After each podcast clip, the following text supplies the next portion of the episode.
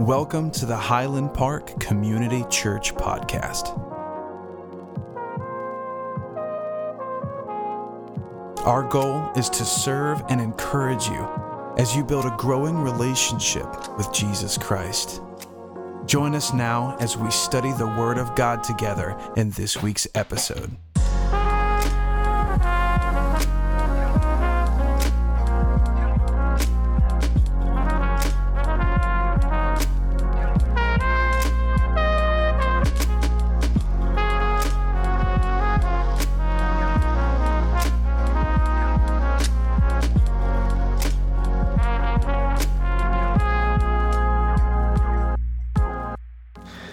Going to camp in Exodus tonight, so if you want to turn to Exodus 19. Similar to Israelites, we're going camping. Um, and I'm excited. I'm excited because it, it feels like, um, and it seems to me through my discernment, that since we've begun to really come together to worship intently and not passively um, like we were last year, it seems like every week that we get together, the Lord meets us in a tangible way. It may be the same way, it may be a similar way, but He's meeting us. And I'm, I'm excited about that because as His presence fills into this place, as we worship Him, truly worship Him in spirit and truth, his spirit is going to overflow into the rest of what is going on here. Um, not just with the people that we meet on the outside that we minister to on a daily basis, but honestly, the thing that I'm the most excited about is for the volunteers of the knock to really begin to feel the Lord's tangible presence here. Because there have been a lot of people that I know we've ministered to over the years that have just been volunteers that have been on the fence about giving their life to Jesus or maybe they were born into a denomination that they have been passive about. And what I would love to see is to see our volunteers here on fire for the Lord the same way that we are, because it would make all the difference with the way that we interact with the community on a daily basis. Um, and so I'm excited about that because it feels like the Lord is, it seems like the Lord, it appears to me that the Lord is answering at least the prayers that Kate and I have been praying.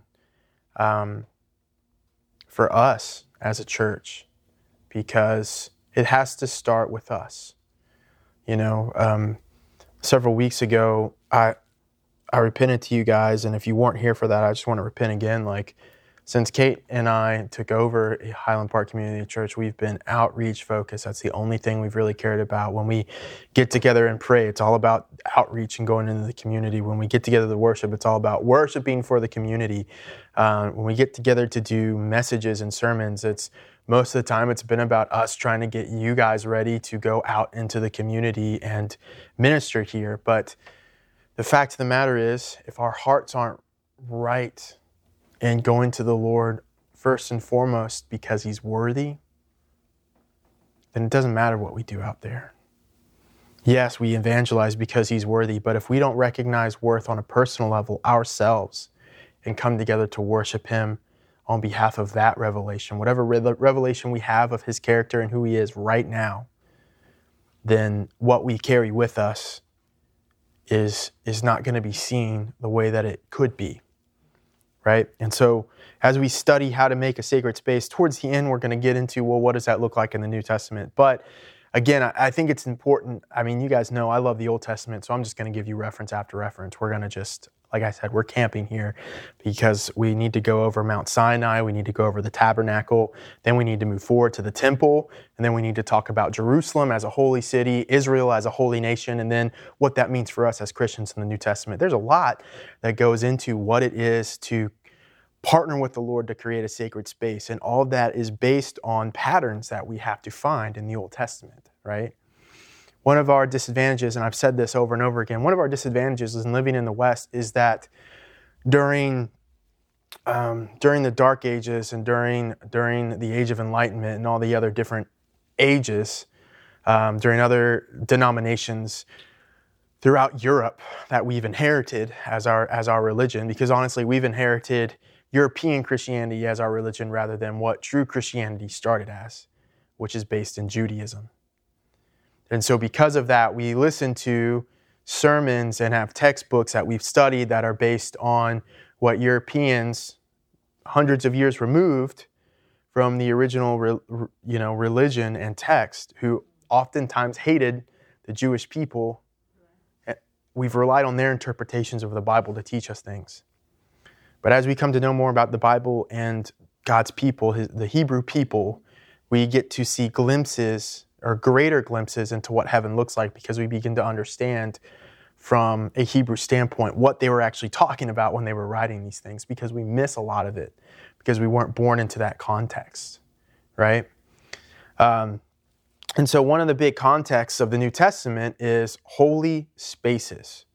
Now, they can either be holy unto the Lord, which is what we're aiming for, holy unto Yahweh, or they can be holy unto another type of Elohim, or what we would call a demonic being, right? Um, we need to understand the difference because one of the biggest threats to Christianity right now, again, because we've we've relied on on um, on interpretations of the Bible that weren't all bad, but oftentimes had flaws in them, based on Westerners, based in Western uh, thought patterns rather than in Hebrew thought patterns. Because of that, things like New Age systems have begun to infiltrate the church, and we want to stay away from those things. We talk about those things a lot, like, um, well, I don't talk, I don't talk about those things from the pulpit a lot, but if you catch me on a day where you ask me a question about something like that, I'll get excited and then I'll ramble and and and it, you know maybe you'll have fun, maybe you won't. It depends on whether or not you want to hear about those things. But one of the things that we have to be careful of is we have to understand the context of what constitutes holiness unto the Lord and what constitutes a holy place. Um, I've said this before. Just because we're Christians, it doesn't mean that we don't still follow parts of the Old Testament law because we're supposed to follow the spirit of the law, not the letter of the law. Perfect example of that is when Jesus said, Love your God as your one and only God with all your heart, soul, strength, and mind. And then the next is like it, love your neighbor as yourself. It's a summary of the Ten Commandments. If you want to know what those two verses mean, you go back to the Ten Commandments and it'll give you a list of how to love God as your one and only God and then how to love your neighbor as yourself. He summed it up. But he didn't, he didn't nullify it, right? And so, in order to understand the patterns that we're supposed to follow as Christians, we have to go back to the Old Testament, which is what we're getting at. And I'm rambling about this because I'm passionate about it. But one of the things, one of the reasons why this is so important, and I'll, I'll end with this and then we'll get into the text, is in the New Testament now, here and now, we are called the temple of God. We are the temple of the Holy Spirit, which means we, and, and there's in Ephesians it says that we are actually sealed by the Holy Spirit. God uh, Jesus poured out his blood on the cross to make sure that we would become a sacred space dedicated to him. But oftentimes we miss out on what God is doing in the world around us. We miss out on what He wants to do in our lives and in the lives of those around us because even though we were bought with a price and we were, we were designed to be a sacred space, we still eat at the table with demons and demonic doctrines or sin patterns that defile us. And I'm not saying that they defile us enough to where we lose our salvation. It's not what I'm saying at all. But what it does do is it makes us ritually unclean. And when we are ritually unclean, it hinders how we see the Lord, how we hear from Him, and how we experience His presence here on the earth. It's like, for instance, in Leviticus, uh, unbelievers make a big deal about this, but in Leviticus, it actually says that when a woman is going through her menstrual cycle and she hits the period of the month where things are happening and it's not fun, you know, um, it, it, it says that she has to sit for, for seven days and get clean. It's not that that's a sin. A lot of people read that and go, oh, well, it's she's a sin and that's why she couldn't go into presence. No, it's not that she's sinning. It's that there's a rich there's there's an uncleanliness there that has to be purified ritualistically so that she can enter the temple again and be in God's presence. When we sin, that's what happens to us. It's not that we lose our salvation, it's that we become unclean. And we'll get into more of that later because I have verses to back that up from the New Testament. But let's let's look at Mount Sinai. Is that cool? Let's go to Leviticus or not Leviticus, I'm sorry. Exodus 19. Exodus 19. So um, last week we talked about what establishes um, what constitutes a place as a sacred place for the Lord. I'm not going to go over that list tonight. Um, if you want to listen to that, you can catch up on it on the podcast or ask me after after I'm done speaking. And again, if you have any questions, raise your hand, yell at me. I like to talk. I want to follow your guys' hunger, right? I, I would rather follow your hunger and follow Holy Spirit inspired questions that you have than just preach at you because it's more fun for me that way. Um, so, Mount Sinai in the desert, we look at this as the wilderness period. Israel looked at this as a cosmic mountain. This is a part of a cosmic geography where the Lord's presence sat tangibly for a long time. A long, long time. Um, so if we look at if we look at verse three, we look at verse three. It says that um, actually, let's start in verse two. It says, "They set out from Rephidim and came into the wilderness of Sinai, and they encamped in the wilderness. There Israel encamped before the mountain. While Moses went up to God, the Lord called to him out of the mountain, saying, Thus you shall say to the house of Jacob and tell the people of Israel. All right. So the first thing I want to point out to here, here is remember, sacred space. A sacred space is constituted, one of the one of the prerequisites for a sacred space is it has to be a place that the Lord establishes and his presence dwells. Right?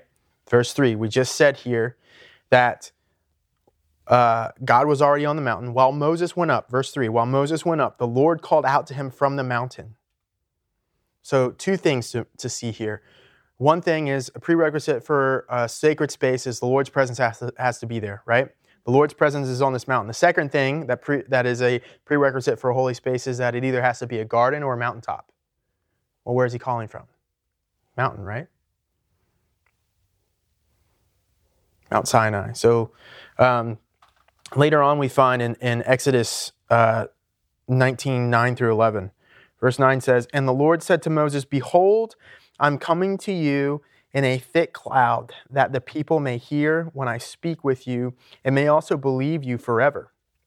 When Moses told the words to the people of uh, blah, when Moses told the words of the people to the Lord, the Lord said to Moses, Go to the people and consecrate them today and tomorrow, and let them wash their garments and be ready for the third day. For on the third day the Lord will come down on Mount Sinai in the sight of all the people. All right, so get this. Moses, this is this is this is where Moses, or, or, this is where Yahweh begins to set Moses aside to do priestly duties and be a mediator between him and the people. Um, the people, in, in the context, the Lord already appears as a, as, as a, a cloud of, of thunder, a voice like thunder, and it freaks out the Israelites. And so, what do the Israelites do? They say, We don't want to be scared of him anymore. So, you go talk to them for us. And the Lord is like, All right, fine but at least have them consecrate themselves. So this is where Moses, this is where you begin to see a pattern of Moses going up and down from the mountain, up and down and up and down and up and down, and being the one that primarily is speaking to the Lord on behalf of the people. When they build the tabernacle and the tent of meeting, that's when Moses spends all of his time in the tent of meeting and just doesn't leave. Right? And when he does leave, one other person stays behind, and it's Joshua. And it's part of the reason why Joshua is anointed to be the leader of Israel after Moses is gone, is because he just had a hunger for the presence of the Lord. He became consecrated and holy unto the Lord because that's a lifestyle he chose, right? So, as we continue on in verse 12, it says, And you shall set limits for the people all around, saying, Take care not to go up to the mountain or touch the edge of it. Whoever touches the mountain shall be put to death. No hand shall touch him, but he shall be stoned or shot. Whether beast or man, he shall not live. When the trumpet sounds a long blast, they shall come up to the mountain. So Moses went down to the mountain to the people and consecrated the people, and they washed their garments. And he said to the people, Be ready, for on the third day do not go near a woman. Remember what I was talking about, the menstruation thing? This is what this is a reference to. He's not saying that women are evil. He's not saying that they're dirty or, or sinful. He's saying, hey, if a woman is in the middle of her menstrual cycle, don't, don't go near her, right? Um, so, look, in the context of this, um, the Lord is saying to Moses, Yahweh is saying to Moses, that those who were not holy and touched the mountain would be put to death. Oh, we're gonna get there. Until just now. Sacred spaces. Sacred spaces. Sacred spaces, right? Why is it that anyone who actually touched Jesus before his time of, of death on the cross, why is it that it, it was said and people would tempt him, hey, if you say something, the Lord will send an angel to strike that person down? because Jesus is the ultimate sacred space. Think about it, you'll get it. Anyway, let's keep going. Um, verse 16. Let's do verse 16. And on the morning of the third day, there were thunders and lightnings and a thick cloud on the mountain and a very loud trumpet blast, so that all the people in the camp trembled. then Moses brought the people out of the camp to meet God, and they took their stand at the foot of the mountain. Now, Mount Sinai was wrapped in smoke because the Lord had descended on it in fire. And the smoke of it went up like the smoke of a, of a kiln, and the whole mountain trembled greatly. And as the trumpet of the and as the sound of the trumpet grew louder and louder, Moses spoke, and God answered him in thunder. And the Lord came down on Mount Sinai to the top of the mountain. And the Lord called Moses to the top of the mountain, and Moses went up. And the Lord said to Moses, Go down and warn the people, lest they break through to the Lord and look, and many of them perish. Also, let the priests who come near to the Lord consecrate themselves, lest the Lord break up break out against them. And Moses said to the Lord, The people cannot come up to Mount Sinai, for you yourself warned us, saying, Set limits round the mountain and consecrate it. And the Lord said to him, Go down and come up, bringing Aaron with you. But do not let the priests and the people break through to come up to the Lord, lest he break out against them. So Moses went down to the people and told them. All right. So that was a lot, right? So this section really summarizes the previous verses. God is setting, Yahweh is setting Mount Sinai up to be a sacred space where unholy things, ritualistically unholy things, are not allowed to go up the mountain to see him if you are not purified from sin and from uncleanliness of, of, of any kind, you cannot go up to the mountain to see the Lord. Only Moses is allowed up, and then Aaron is allowed up. And if you catch this, if you catch it, it's a blink and you miss, miss it verse. It seems very odd because remember, the Lord says to Moses, Yahweh says to Moses, Do not let anyone come up. And then he seems to make a special exception for the priests in these verses. But then he goes, Oh, no, no, no, wait they got to be clean too. Right? It's he's he's categorizing. He's categorizing here because he's trying to tell us what is holy and what is sacred and what isn't. The majority of the book of Leviticus isn't a book of rules um, and laws that tell us what sin is. It's a book of rules and laws that tells us what it is to be clean and holy and set apart for the Lord. When we repent of those things, it's not it's not repenting in the sense of repenting of a sin of like hating your brother or, or doing the things that we know are sins. Most of the things that the Lord is talking about are supposed to be um, they're supposed to show us what it's like to be different from the outside world so that we look like his people. Right? So let's go to chapter 20. We're going to do, um, well, we're not going to do all of 20 because I wanted to go through 20 through 23, but I'm going to tell you what, that's a lot of verses. These sections of scripture, um, chapters 20 through 23, are all laws um, given to the people of Israel to set them apart from the other nations of their time period so that they know what holiness is. These are the true sin issues that they're dealing with versus the nations that are around them. All right? So as we move on to chapter, let's go to 23, chapter 23. We're going to start in verse 20. chapter 20. so this is the conquest of the of the Canaanite land promised again, right? Um, so, and the reason why this is important, well, let's read it first. Behold, I'm an angel before you to guard you on the way to bring you. I send an angel before you to guard you on the way to bring you to a place where I have prepared. Pay attention, pay careful attention to him and obey his voice. Do not rebel against him, for he will not pardon your transgressions, for my name is in him. This is Yahweh talking, right? He's going to send a special angel, and we're supposed to obey his commandments, and the name of Yahweh is with him. Shh. I know. Ariel just had, a, had an epiphany again. Um, but if you carefully obey his voice and do all that I say, then I will be an enemy to your enemies and an adversary to your, to your adversaries.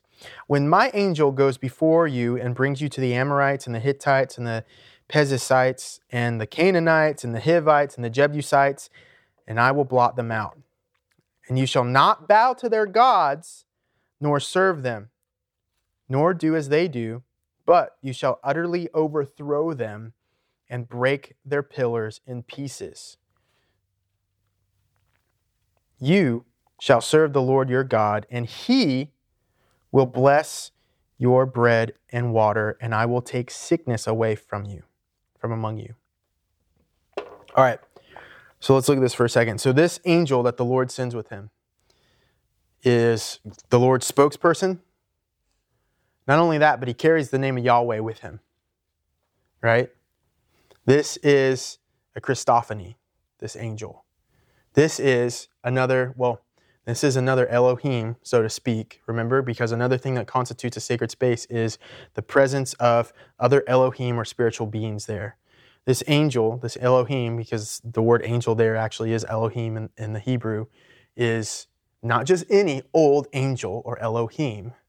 This is the second person of the Godhead. This is Jesus. This is a pre-incarnation of Jesus. And in fact, until second until the second temple time period, after they crucified Jesus, Jews believed that there was a the, ancient Hebrew people believed that there was a Godhead. It was a two-person Godhead and not a three-person Godhead, but it was still a Godhead. There are two forms of Yahweh that existed at the same time period. Isn't that interesting? But they've blotted that out of a lot of their history, and you have to dig really deep to find it. And it's really hard to find. So, um, so you've got this member of God's divine council and a member of the Godhead there who is meant to be with them, and he's going to guard them against Israel's adversaries and their enemies. If the Lord is for you, who can be against you, right? Mm-hmm. But the big question is if you're against the Lord, who can be for you? Nobody. So, why is it so important that we understand what sacred spaces it, are? Because we need to understand what it's like to be for Him and not working against Him. Does that make sense? Are you guys tracking with me? Mm-hmm. All right. Exodus 24, verses 9 through 11.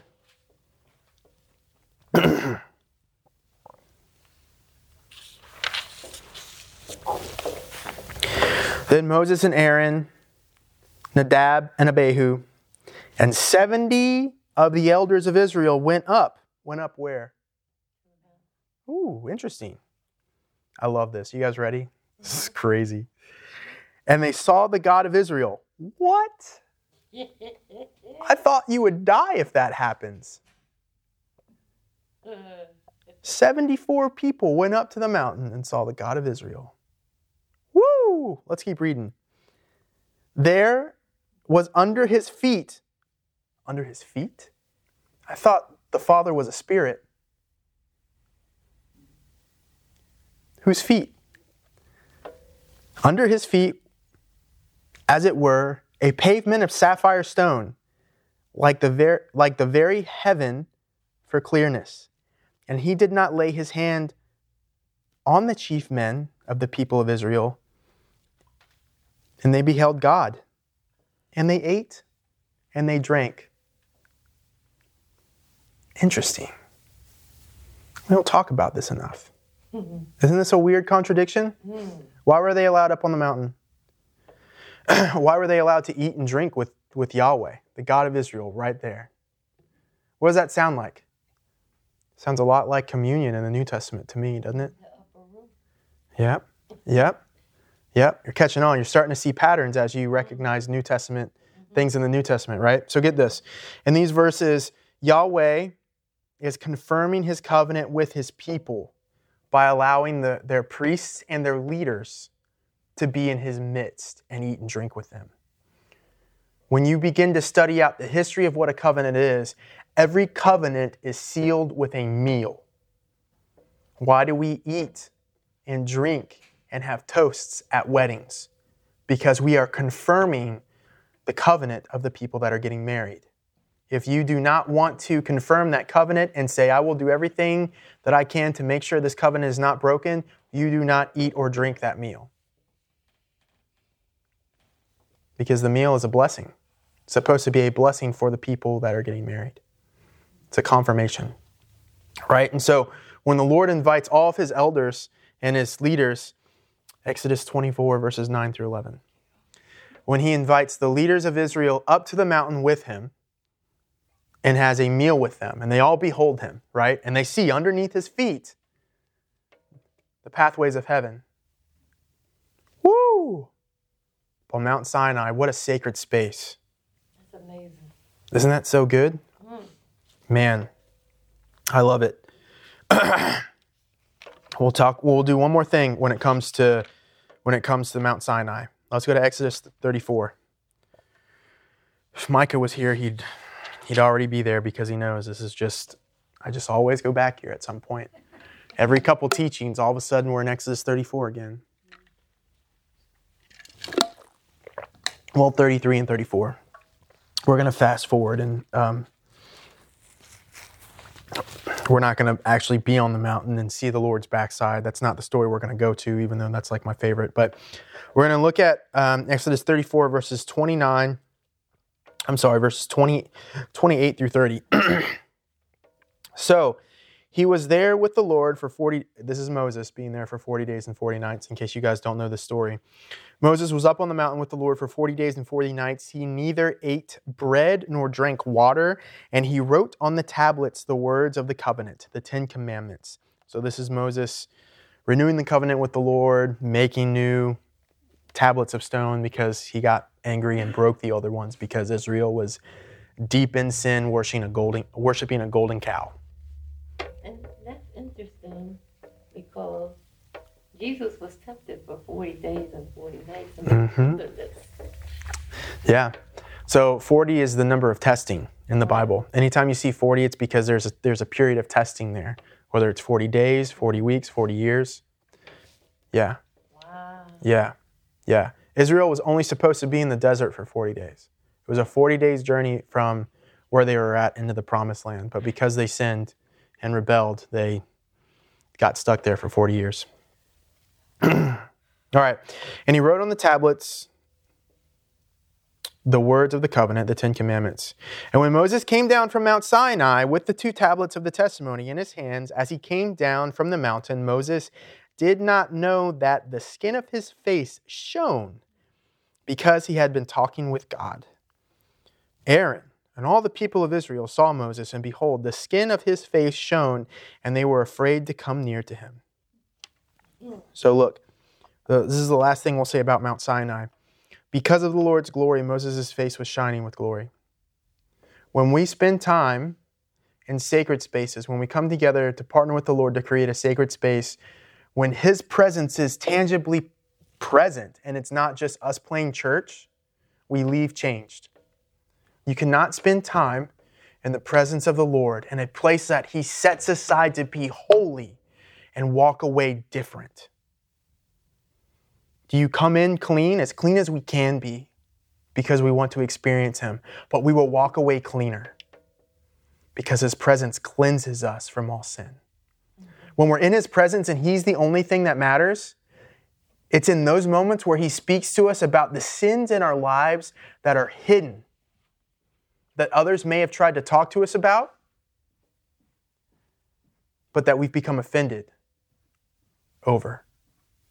But in His presence, when He speaks, we walk away shining. That's very true. We walk away shining because of the glory that's on us that cleanses us. Right? Ooh, let's talk about the tabernacle. Ooh, we'll have some fun. Let's go back to Exodus 25. We're going to do 1 through 7. So get this the tabernacle, I'm going to see if I can do this in 30 minutes, you guys.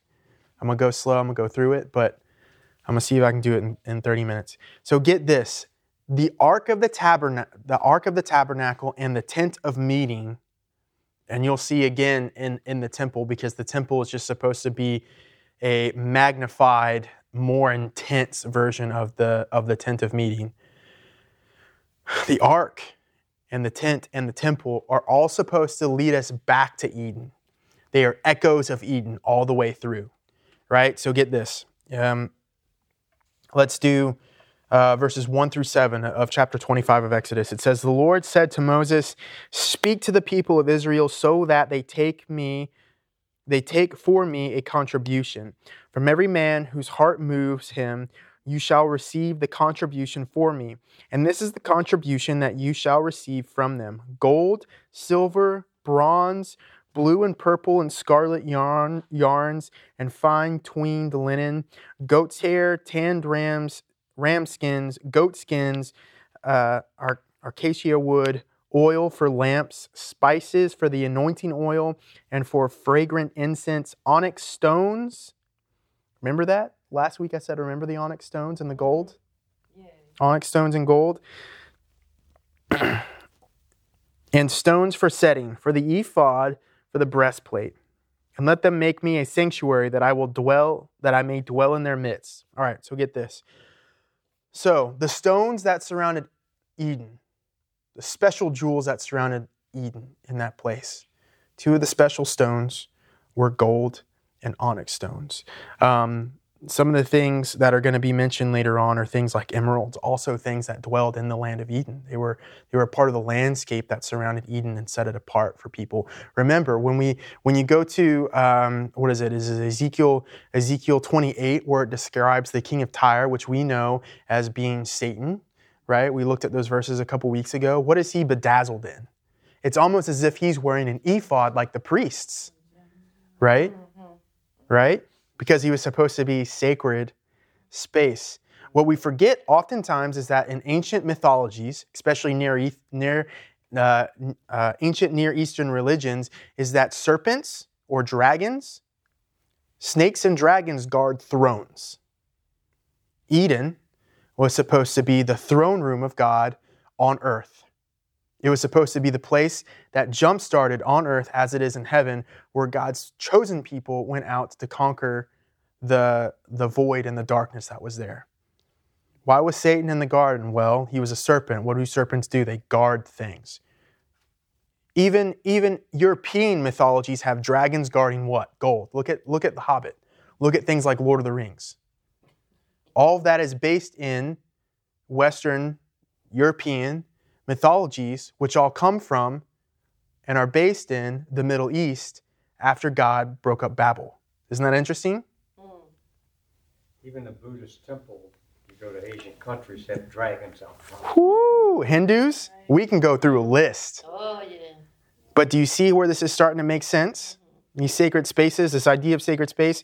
So, God has these jewels and these stones that are meant to represent the idea of Eden and a sacred space. That's what he begins with. Why? Because when you're outside of Eden and you're going in, what are the first things that you see? It's not the beauty of Eden. It's not that it's a sanctuary. You begin to see the, the jewels and the sacred stones that are surrounding it that cut it off from everything else. So he starts there. It's almost as if in Genesis, he starts in the middle and then he pulls you out, right? But when he's describing what the tabernacle and the temple are going to be like, he starts from the outside and pulls you back in. So that the last thing that you remember seeing the surrounding of Eden, where all the stones, the gold, the onyx is. That's the last thing that you see in reference to Eden as its description. So, what happens? He starts with the last thing you see so that he can pull you back in. Right. That's right. You have some. Saying in New Jerusalem, you know, the city is described having the foundation stones in the foundation. There are all these different, they name the different precious stones, Mm-hmm. you know, that are in heaven. Yep. And then the holy city. Yep. So that's a holy city where God dwells. Mm-hmm. Okay, so every place where God dwells, these precious stones are going to show up, gold's going to show up. Yep. Mm. Amen. That's why the breastplate had one Yep. Yeah. Yep. Yep. Um, all right, so let's go to verse 17.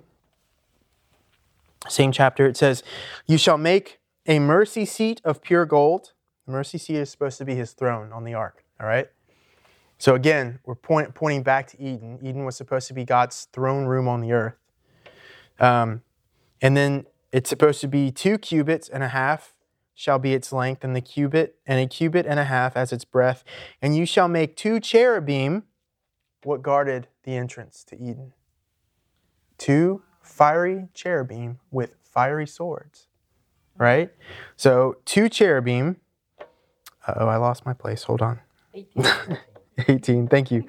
Uh, and you shall make two cherubim of gold of, of hammered work, and you shall make them on the two ends of the mercy seat.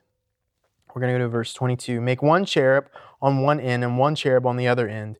Of one piece with the mercy seat you shall make the cherubim on its two ends, and the cherubim shall spread out their wings above, overshadowing the mercy seat with their wings, and their faces, and their they should be facing one another. Towards the mercy seat shall the faces of the cherubim be. And you shall put the mercy seat on top of the ark, and in the ark you shall put the testimony that I give to you.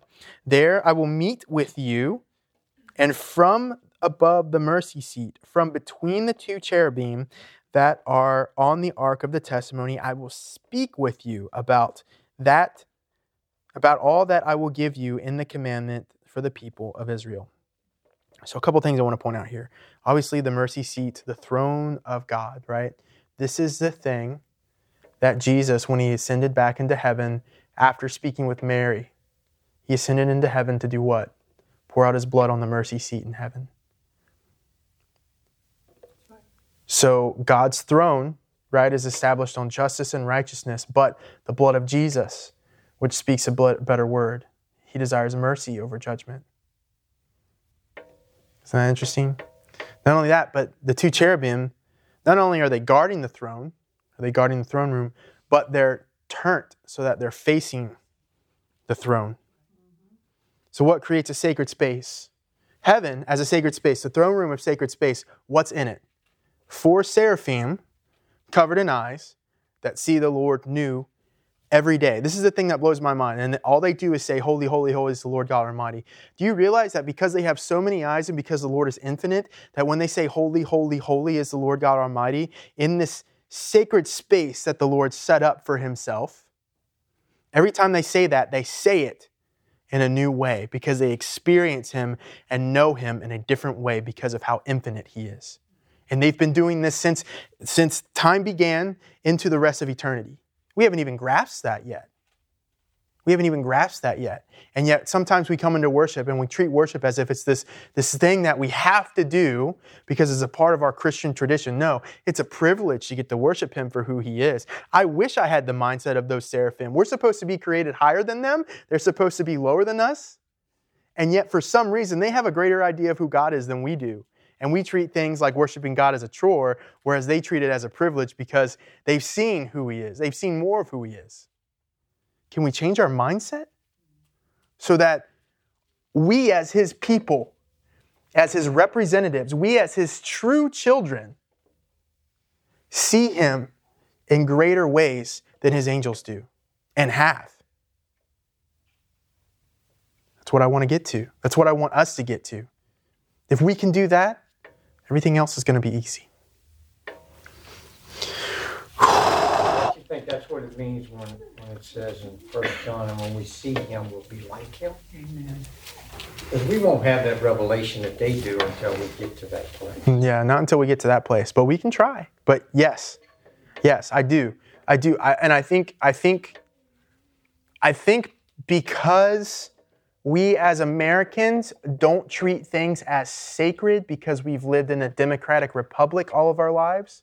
We've missed out on what it's like to know what it is to have a real king and a real sovereign authority over our lives. And so I, I think, and I'm not saying that we need to go back to England and, and like worship the, the ground that the king and queen of England walk on. That's not what I'm saying at all. What I'm saying is that because of how we've, how our country is set up, which I think is good, and how we've grown up um, in this country and understand politics, we don't understand what it's like to truly submit to lordship. I think we have a big problem with that. I, I do. I think that's why. I think that's why. Like, I remember Myles Munroe saying something one time. He was like, "Man, sometimes I really hate coming to America and talking about the lordship of the Lord because you guys just don't get it." You know, and it's because he's from the Bahamas. It was a British colony for a long time. They worshiped the ground that the Queen walked on, right? And we don't have that experience.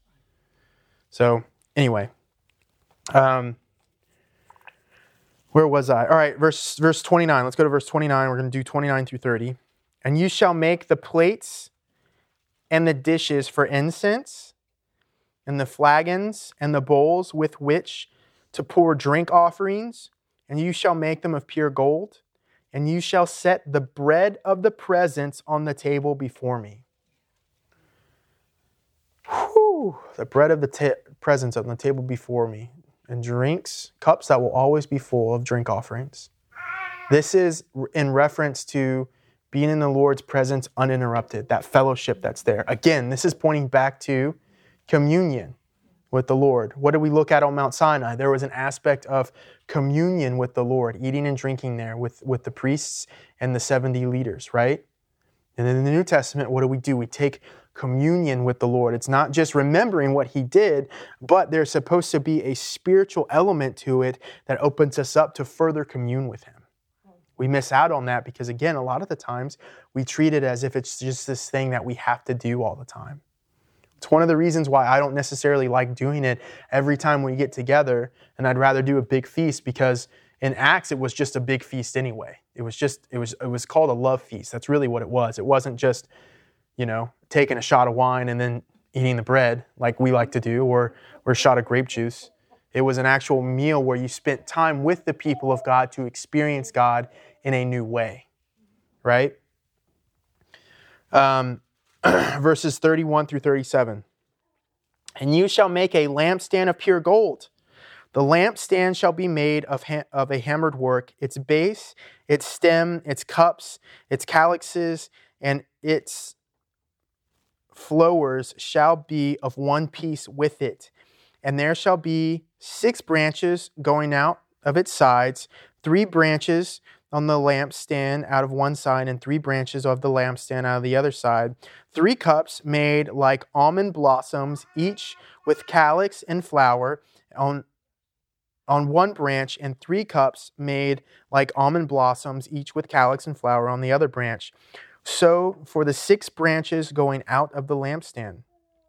And on the lampstand itself, there shall be four cups made like almond blossoms, and their calyxes and, and flowers, with their calyxes and flowers, um, in a calyx on one piece with it under each pair of the six branches going out from the lampstand. These calyxes and their branches shall be of one piece with it the whole of it a single piece of hammered work of pure gold.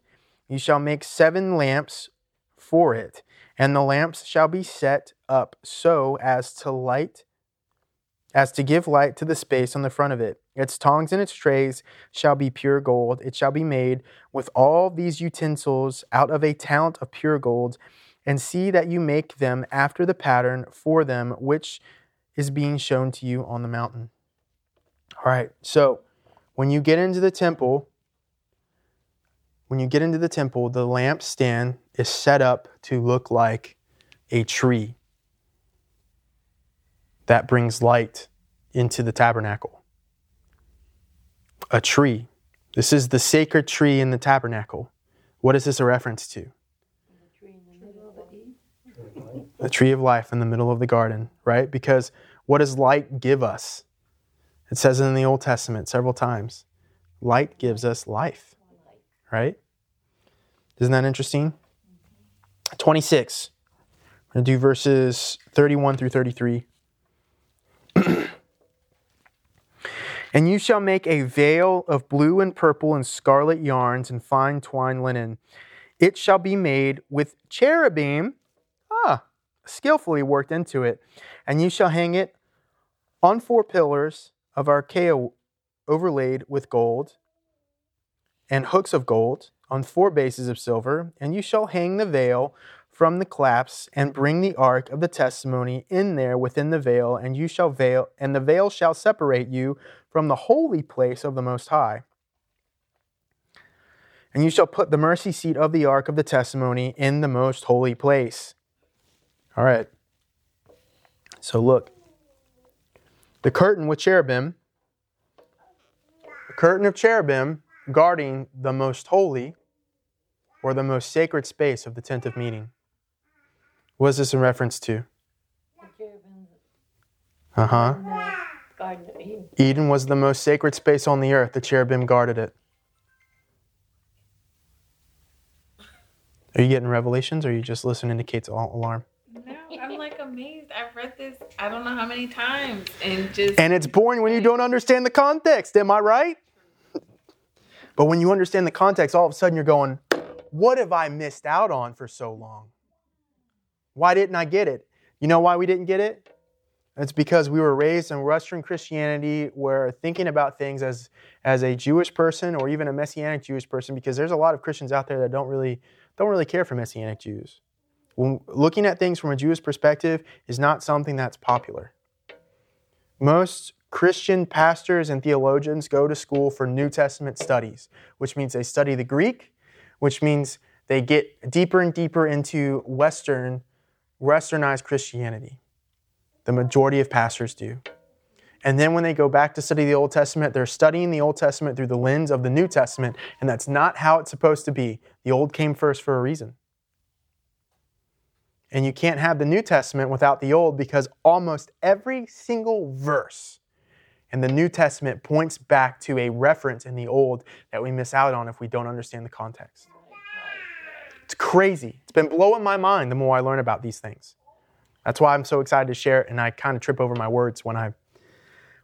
Anyway, so let's keep going. So the cherubim guard the sacred space that is the Holy of Holies in this area of the tabernacle was cut off from the other parts of the tabernacle and the outside world, similar to how Eden was cut off from the outside world. Mm-hmm. Right? Let's go to chapter 29. I want to read verses 44 through 46. You ready? Okay, Butch, I'll give you a second. Wait for the old guy. Excuse me, sir, you got, you there? I'm there? Alan is like, I'm there in my mind. All right, starting in verse 44. I will consecrate the tent of meeting and the altar.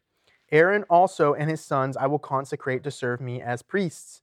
I will dwell among the people of Israel, and I will be their God, and they shall know that I am the Lord their God, who brought them out of the land of Egypt, and I, that I might dwell among them. I am the Lord their God. All right, so what's important here? What's important here? What I want you to see here is that the Lord establishes the tabernacle in this moment as a sacred space, and He establishes the priesthood to work in the tabernacle as sacred people. He consecrates them, He cuts them off and makes them holy for Himself. Right? What constitutes a sacred space? The Lord setting it apart from everything else. If all the, all the things pointing back to Eden aren't enough, this is it. This is the thing that constitutes it, constitutes it as a sacred space. And him being dwelling among them. Now, in the, Old, uh, in the New Testament, Jesus is walking the earth Mm-hmm. among. Yep. Yep. Yep. Yep. All right. Um, last one in Exodus, and then we're going to go to 1 Samuel 5. All right. Um, Exodus 31, we're going to do verses 1 through 11. I'll wait for, for Butch to, to hit buttons. I'm there, sir. You got it? you got it?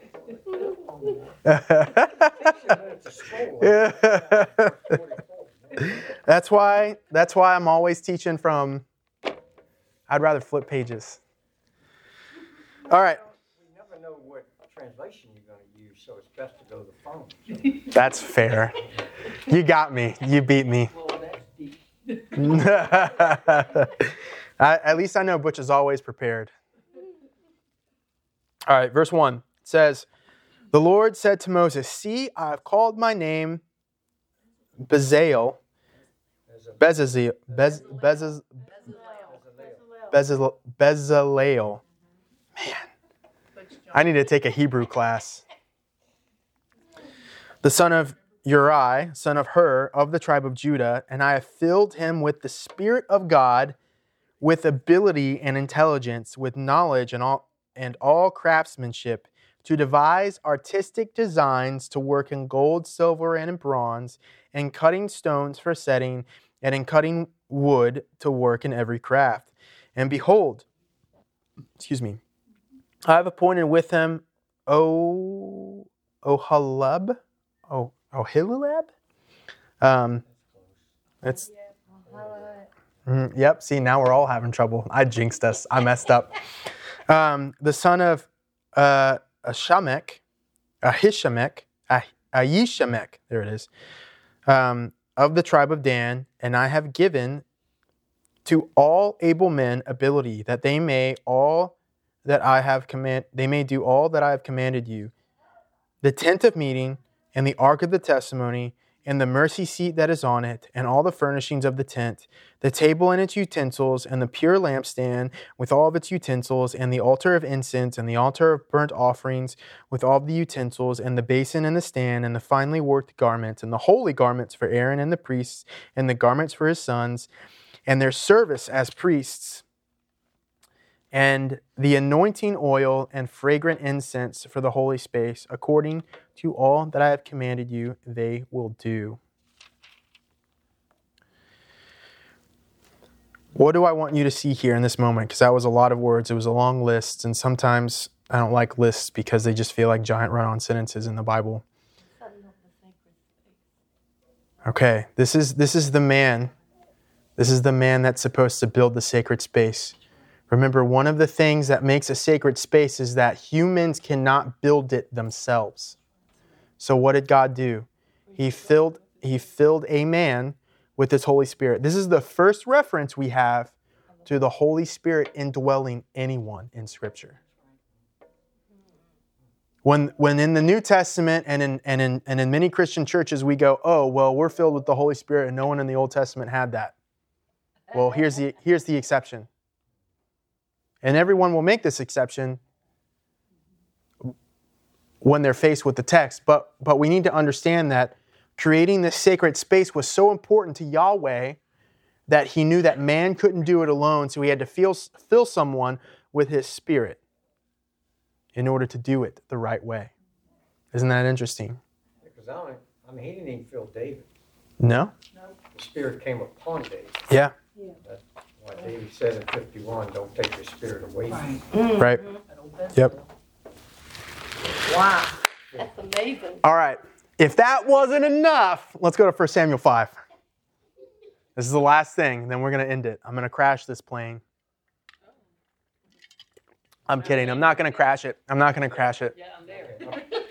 I'm going to I'm going to I'm going to land it, but I'm going to land it and you guys are going to be excited and you're going to want to get on the plane again. All right, ready? 1 Samuel 5. Mhm. You ready for this? I'm so excited. We'll start in verse 1. When the Philistines captured the ark of God and they brought it from Ebenezer to Ashad, Adad, uh, Ashdod, sorry. Then the Philistines took the ark of God and brought it into the house of Dagon and set it up beside Dagon. You know who Dagon is? Dagon is an Elohim. He is a demonic Elohim. He is evil. He is he he was a dragon. He was one of the gods. He was one of the gods of man, he was a dragon. Whoa. The layers to this. Sorry. The serpent uh, angelic beings are supposed to be El- Elohim that guard thrones and guard God's throne. This makes way more sense now as to why things ended up the way they did. So let's keep going. Um, and when the people of Ashdod rose early the next day, behold, Dagon had fallen face down on the ground before the ark of the Lord. So they took Dagon and put him back up in his place. Man, he fell down. He threw his crown at the feet of Jesus. Well, not quite. Not quite yet, right? We got to get there. But when they rose early the next morning, behold, Dagon had fallen face down on the ground before the altar of the Lord, and the head of Dagon and both of his hands were lying cut off on the threshold. Only the trunk of Dagon was left to him. This is why the priests of Dagon and all who entered the house of Dagon do not tread on the threshold of Dagon in Ashdod to this day. So, this demonic, this this this Elohim, this being that they worshipped, not only did it was it forced to fall down in the presence of the ark, where where remember the Lord said, "On the mercy seat is where my presence will sit." When the presence of the Lord entered into entered into this being's this being's threshold. Not only did it have to fall down and worship the Lord, but when it refused to give up its space so that this space would become holy again, it had to hit the ground.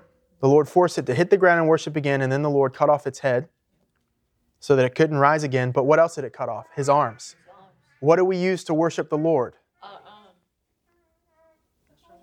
The beings that do not give glory to Yahweh in the end will always lose their ability to worship, period.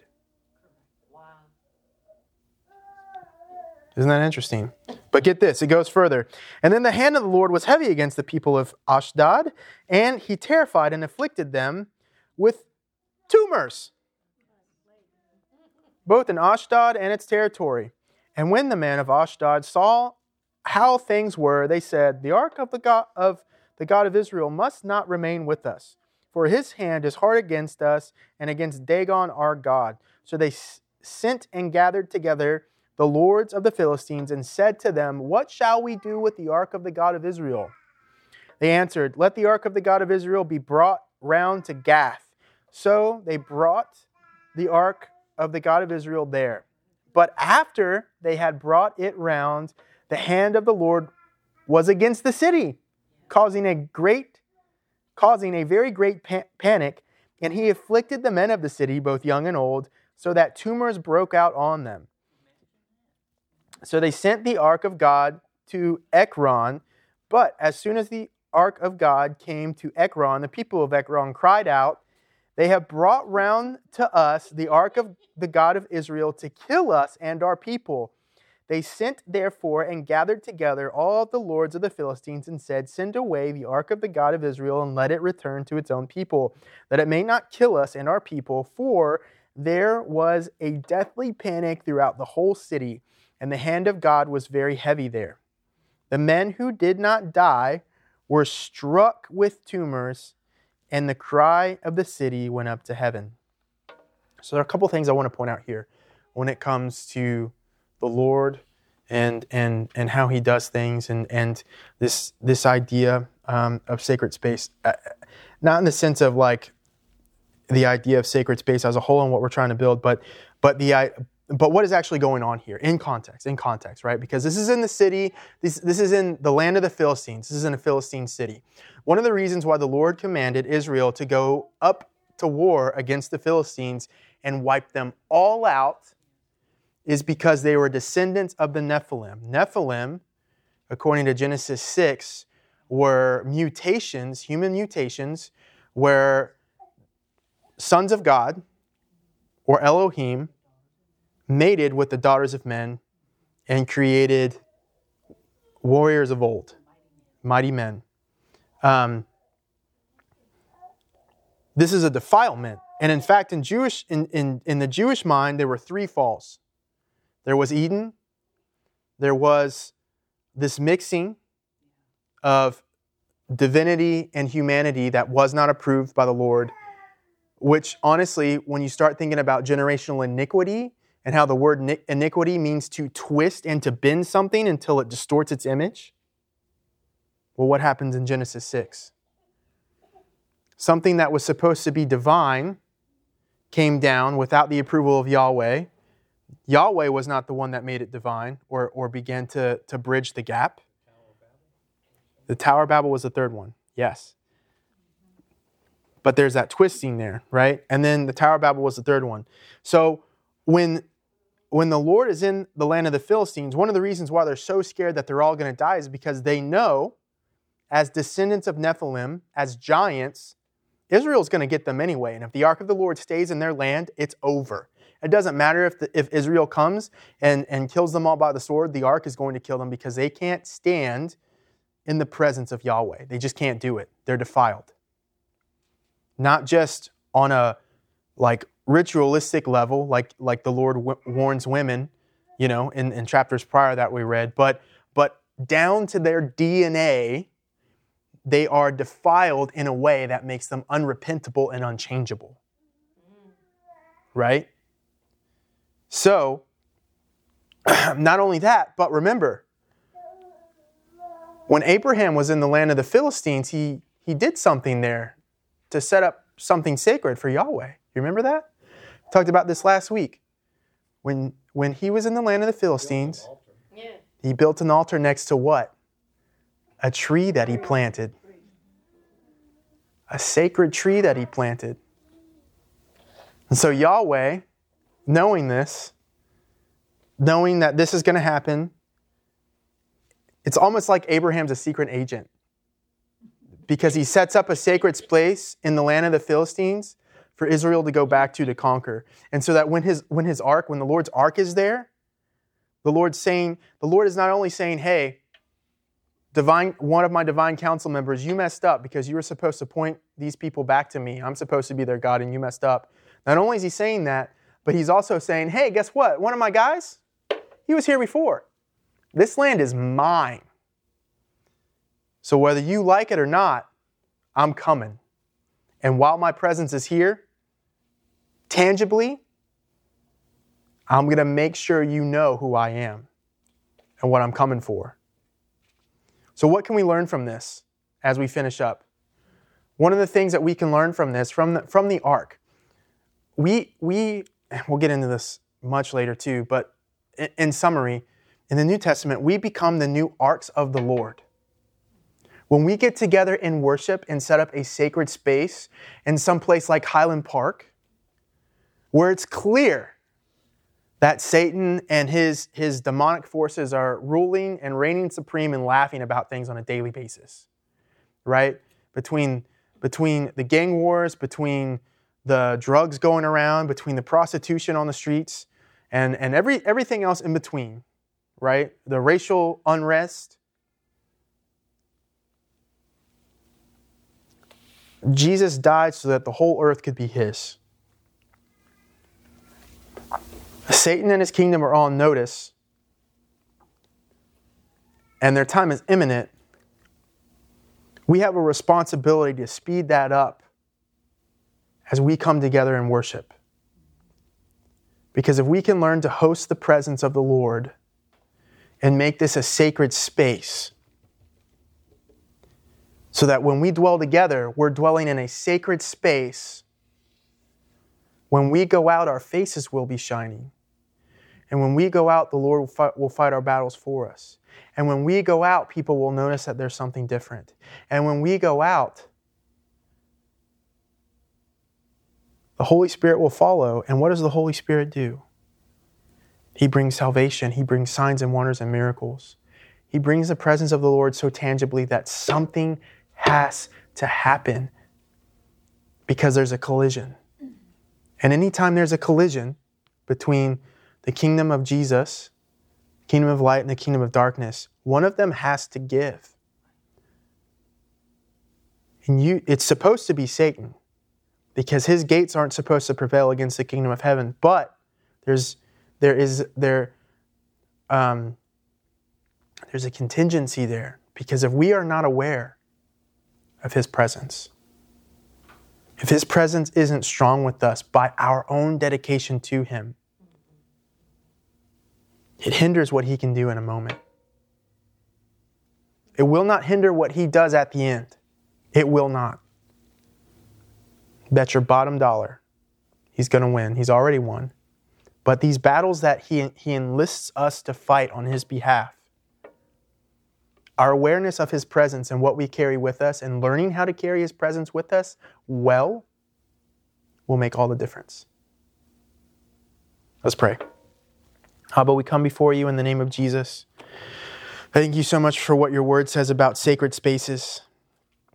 And Lord, I thank you um, for Mount Sinai. I thank you for your tabernacle. I thank you that we get to be your new tabernacle, your new ark. That your presence goes with us. Thank you that we get to be one with you. Lord, I pray that you would continue just to teach us what it's like to partner with you to create a sacred space where your presence doesn't just come to visit, but that you come to dwell. You come to dwell. We invite you to come and dwell in this place. In this place. Let it be, let, let your presence be so tangible, like so tangible. We don't, I mean, we don't even care who gets the credit. Like, Lord, we pray that you bless Founding City Church. If your presence comes here and Founding City Church gets the credit and they they get salvations and they get healings and they get revival, Lord, so be it. We don't care. We just want to be your humble servants that do the job that you've given us to do well, and that is to set up a sacred space so that people encounter you. Lord, we pray that this place would be so sacred that, that even the volunteers that come in that are on the fence that don't know, that they're, they're inspired. They see you. They want to know more about you, Lord. That it wouldn't just be the chosen, that it wouldn't just be a TV series that, that gets them more inquisitive and, and more on fire for you, but that it would be the actual presence of your spirit here, tangibly, ministering to them and meeting them every day that really sets them on fire. Lord, the, the kids that come in for youth life, let this place be something different. Not just another after school program, not just, not just, uh, man, not, not just a place to get out of the house,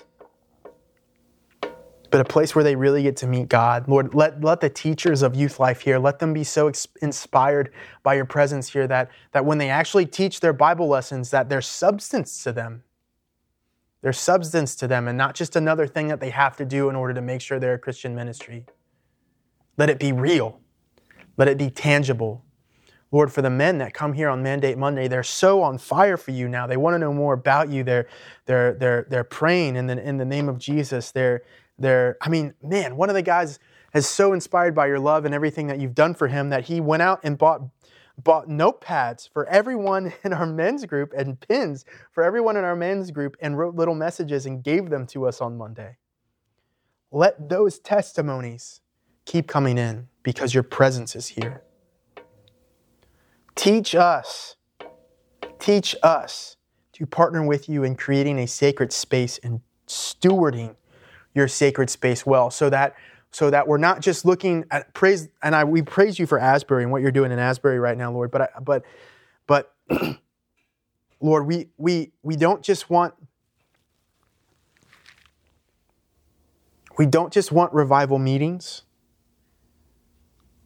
And and I and I dare say Lord we don't just want revival meetings. We want a lifestyle of of personal revival. But that can only be found when we learn how to create a sacred space for you and with you. I don't care if we get known as being another revival hotspot. I don't care. uh, I don't. I don't care how our name goes out or what we're what we're faced with. What I care about, Lord, is that we are obedient to you and learning how to create a sacred space for your people to come together. A sacred space that's safe for your people to come together. no matter what's going on in the world, no matter what's going on politically, no matter what's going on in, in the city of Richmond or, or in the state of Virginia or in the United States, that, that Highland Park Community Church would be known as a place that is safe for God's people to dwell and for people who don't know Yahweh to come and meet Him. That's our heart's desire.